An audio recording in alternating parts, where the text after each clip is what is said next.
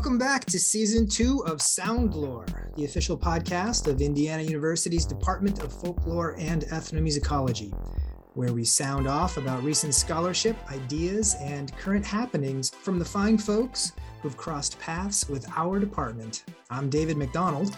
And I'm Jeremy Reed. This week's podcast is a replay of the book launch event that our department held for Dr. Tim Lloyd. Dr. Lloyd is a senior advisor to the American Folklore Society and was the Society's executive director from 2001 to 2018. Before coming to AFS, he spent his career at the Library of Congress and the Smithsonian Institution, at the State Arts Councils of Maryland and Ohio, and as director of City Folk, an Ohio based folk music, dance, and jazz presenting organization. His research interests include cultural heritage policy, foodways, occupational culture, and the history of folklore studies. He has published articles and reviews on these subjects in the major American folklore journals and is the co author, with Patrick B. Mullen, of the award winning study Lake Erie Fishermen Work, Identity, and Tradition. Dr. Lloyd has served as a board member or consultant for many other organizations, has also maintained an active career as a drummer and percussionist with American Roots music, classical, and concert band ensembles. The talk that you're about to hear celebrates the release of Dr. Lloyd's recent edited volume, What Folklorists Do Professional Possibilities in Folklore Studies, published with Indiana University Press. The volume features contributions from over six dozen folklorists including many colleagues from our own department. If you've listened to last week's episode about advancing folkloristics, then this week's talk will be an excellent companion piece. Now, Dr. Tim Lloyd. And thanks to all of you for coming here this evening. It's really nice to be on the IU campus again. Daunted, I was daunted, to say the least. At the beginning of 2020, by the challenge of convincing 60 or 70 of my colleagues to contribute to a book that at that moment existed only in my head. Was I nuts? I was able to get started only because I remembered something that Jessica Turner, Steve Stumpfley, and I know already that asking members of a learned society to do something for free is, in fact, the thing that that society's executive director does almost every day. True fact. And I also recalled and took some comfort in the story of the fence that Tom Sawyer had to whitewash. You'll recall that early in the adventures of Tom Sawyer by Mark Twain, appropriately one of the founding members of the American Folklore Society, Tom is faced with whitewashing 30 yards of board fence, nine feet high. Over the course of a beautiful summer Saturday, he convinces a dozen or so of his pals to whitewash the fence for him as he supervises portraying the task to them as an enviable pursuit for such a glorious day. He does this so effectively that his friends pay him for the privilege, so that he ends up not only with a fence with three coats of whitewash on it, but also with a pile of great boy loot, including, as Twain lists for us, an apple, a dead rat and a string to swing it with, a kite, 12 marbles, a key that wouldn't unlock anything, a couple of tadpoles, a dog collar, but no dog, the handle of a knife, and four pieces of orange peel. About this episode, Twain goes on to say if Tom had been a great and wise philosopher, he would now have comprehended that work consists of whatever a body is obliged to do, and that play consists of whatever a body is not obliged to do. So, seen in this light, my only task really was to invite these to give them the unique opportunity to spend a few days of the pandemic, which of course were not glorious days at all, and this probably helped my cause. To spend a few days of the pandemic doing the most playful thing ever, writing a 1,200 to 1,500 word personal essay. Moreover, I offered them this opportunity without requiring or even requesting that they trade me their tadpoles in return. And lo and behold, like Tom's pals, they gave me something far better than tadpoles their written work, which whitewashed my fence and made this book. So, prefaced by this sort of sideways, but nevertheless heartfelt thanks to the contributors to What Folklorists Do, some of whom are sitting in this room at this moment, without whom there would be nothing tangible for us to talk about tonight. Let me tell you a little bit about where this book is coming from and where it's headed toward. Why this book? What is What Folklorists Do? At its simplest, it's a compilation of 76 brief and formal personal essays by folklorists from across our field, essays that describe the range of work those folklorists do and the ways their training in folklore studies informs that work. My introductory essay stresses the many contributions that an education in our field, a core humanities discipline, can make across our culture and society. What folklorists do is also a response to a perceived problem. It's hard to go for long these days without being faced with yet another news article or op-ed about the perilous state of the humanities. You've all seen them. Enrollments in humanities majors and classes and job prospects for those with humanities BAs are trending downward, let's. Jokes and other humanities, uh, or jokes and other narratives about humanities PhDs waiting tables or needing to learn how to write computer code to be seriously employed are never in short supply. But the situation of those humanities PhDs who can only find piecemeal work without benefits of security is no joke. Within universities and the advocacy and foundation worlds, there's been a lot of thinking and talking about what an undergraduate or graduate liberal arts degree is good for in the present world. Task forces have been created, conferences held, reports distributed, but the same issues seem to persist. At the same time, a new narrative has also begun appearing one whose writers question the data or the interpretations of the data of humanity's doomsayers.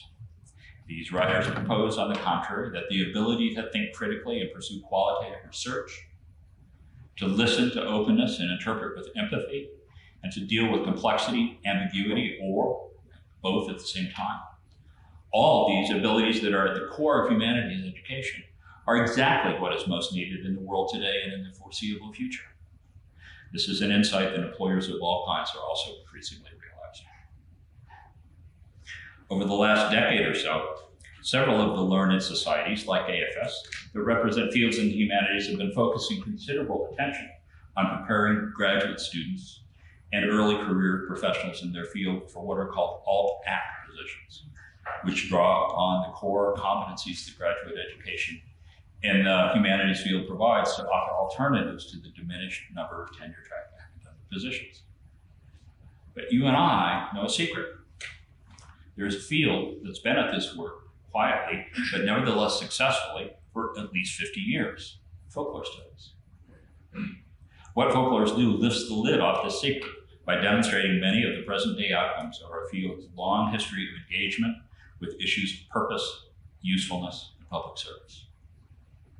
None of this is to say that folklore studies has solved the problem of the diminishing number of tenure track faculty positions or providing support for all of those who struggle in the academic or public workforces. Far from it.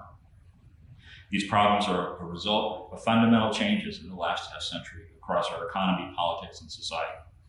And responding to them requires comprehensive and sustained attention to structural change by many partners, including but not limited to the organizations that serve academic disciplines.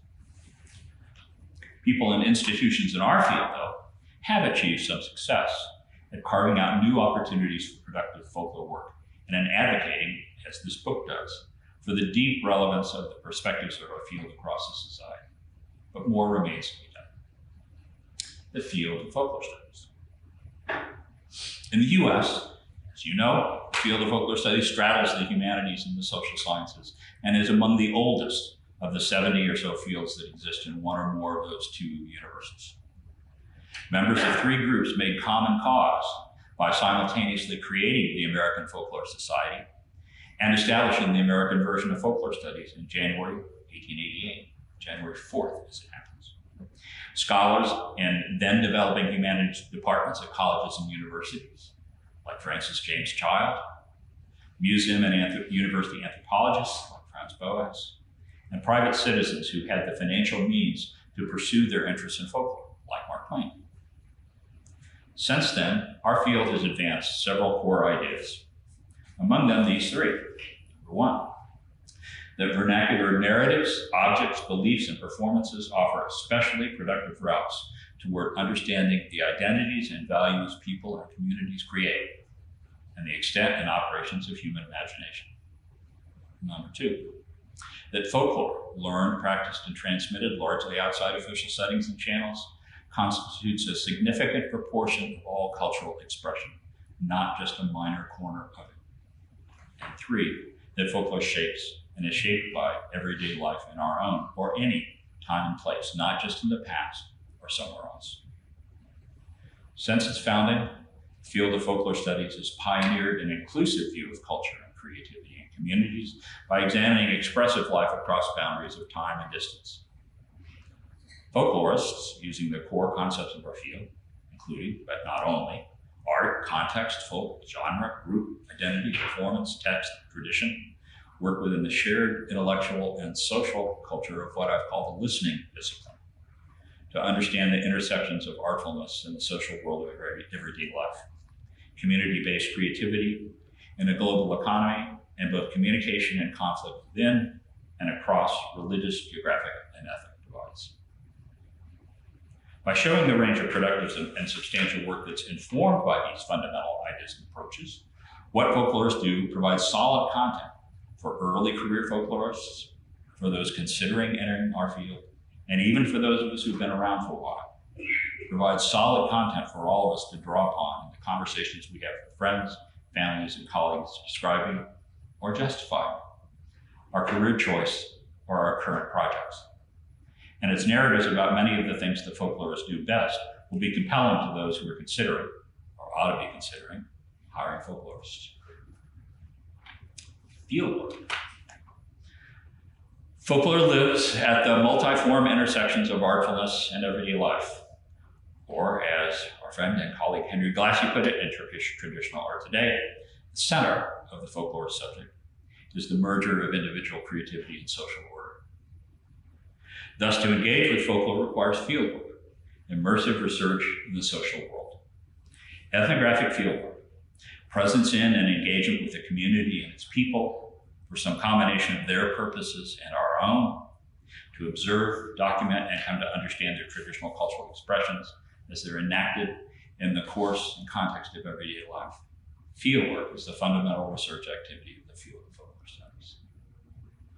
If folklore studies is a listening discipline, then the engaged listening and looking that we do is primarily done in the field in the widest imaginable range of homes, workplaces, and gathering places, from our own familiar locations to those a dozen time zones and cultures away. Although library and archive based research is a necessary complement to fieldwork, since to be properly situated, knowledge of the ethnographic present also requires a deep historical and social understanding. Even folklorists who do most of the research in libraries and archives are in many instances working with scholarly publications based on and documentary records created in the course of fieldwork done by others. There are many forms and kinds of fieldwork, as you all know, including basic collecting and documentation of traditional materials, long-term observation to address questions of change over time, quick surveys of the most visible traditions that characterize a community at a given moment, in-depth studies of particular individuals, and salvage fieldwork to document traditions rapidly transforming because of social economic or environmental change. Folklorist approaches to fieldwork and the activities they plan and carry out often depend upon the desired outcomes of their project. Film, exhibition, scholarly publication, public performance series, cultural resource survey report, middle school social studies curriculum, or historic preservation plan. Most fieldwork requires resources beyond what any of us can provide as individuals, so a project's shape may also depend upon the needs and the wishes of research support, first among which are often the communities where our work is done. Understanding, uh, underlying all this diversity is the reality that fieldwork of some sort is central to what folklorists do. Our book begins with an essay about becoming a fieldworker by Tom Mould, graduate of this institute. And throughout the book, you will find evidence of the critical importance of fieldwork to folklorists. Regardless of the work they do, the great majority of our authors Note the key importance of their ethnographic training, including their capacity for deep and engaged listening to their professional lives. Where this book comes from. What Folklorists Do has its origins in another book that was published more than 30 years ago. In 1987, the committee organizing the AFS Centennial Celebration in 1988 and 89, most you think most organizations would be satisfied with a single year of centennial observance, but the American Folklore Society never to be outdone, one wanted two years. The AFS Centennial uh, Committee commissioned my longtime friend and folklore colleague Charlie Camp to edit one of the two volumes to be published by the Society on that occasion. Charlie named his volume Time and Temperature, and it illustrated the present and possible future states of our field and of the organization that served it. Uh, you should know that Time and Temperature and its companion volume, uh, the Bill Clements edited book, um, uh, 100 Years of American Folklore Studies, A Conceptual History, are both openly available in the AFS collection in IU ScholarWorks and also accessible through the Open Folklore web portal that the AFS and the uh, IU Bloomington libraries have developed to provide access to folklore scholarship online. So these are these are books from the past, but they're accessible to you at this moment. Charlie's book, Time and Temperature, included a section of 16 brief personal essays collectively describing some of the ways in which folklorists applied and exercised their abilities in a variety of professional roles then common for us to occupy. Collectively, those essays, at turns informative and inspirational, provided a valuable inventory of the state and repertoire of the field in the late 1980s. And on that score, they remain valuable today. However, in the years since Time and Temperature was published, the range of work that we do has greatly expanded. So for some time, I believed that it would be worthwhile to create a new version of this part of time and temperature, one whose authors and work would speak to the state and prospects of our field today and in the future. What folklorists do is the tangible outcome of that belief, shared happily by more than six dozen of my colleagues, of our colleagues, most of them in the earlier middle parts of their careers, whom you will meet within its covers. The essays in the book are not intended to illustrate all the non folklore things you can do with a folklore degree. They are intended to illustrate many of the ways you can work in the world as a folklorist. I organize these essays into four categories researching and teaching, leading and managing, communicating and curating, advocating and partnering. But I encourage you not to take those categories too seriously, too definitively. At some time in their careers, most of the people who contributed to the book have done work in most or all of these categories, often at the same time challenging all too simple definitions of what work inside or outside the academy actually involves, or how the lines between the academy and everything else ought to be drawn. And please remember that each author represents many others carrying out similar work, and that even 77 authors do not cover the entire spectrum of our field.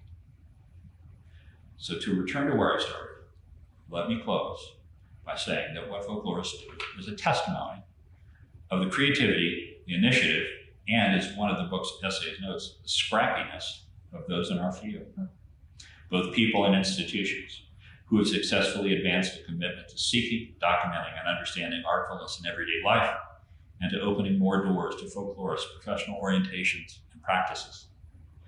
Uh, this evening, speaking for all of us who worked on this book as it comes to fruition, including many IU faculty members and a great many alumni, I'm especially happy to say to all of you our compatriots in creative, productive, wide-ranging scrappiness. Welcome to Buffalo University. Soundlore is an official production of the Department of Folklore and Ethnomusicology at Indiana University. Produced by David McDonald and Jeremy Reed. Music provided by Pagliacci and some other Klowns. Engineered by Amanda Luke. Questions, comments, or ideas for future episodes? leave us a message at 812-855-0396. If you haven't already, please subscribe to Soundlore on Apple Podcasts, Stitcher, SoundCloud, or wherever fine podcasts are downloaded. Thank you for listening.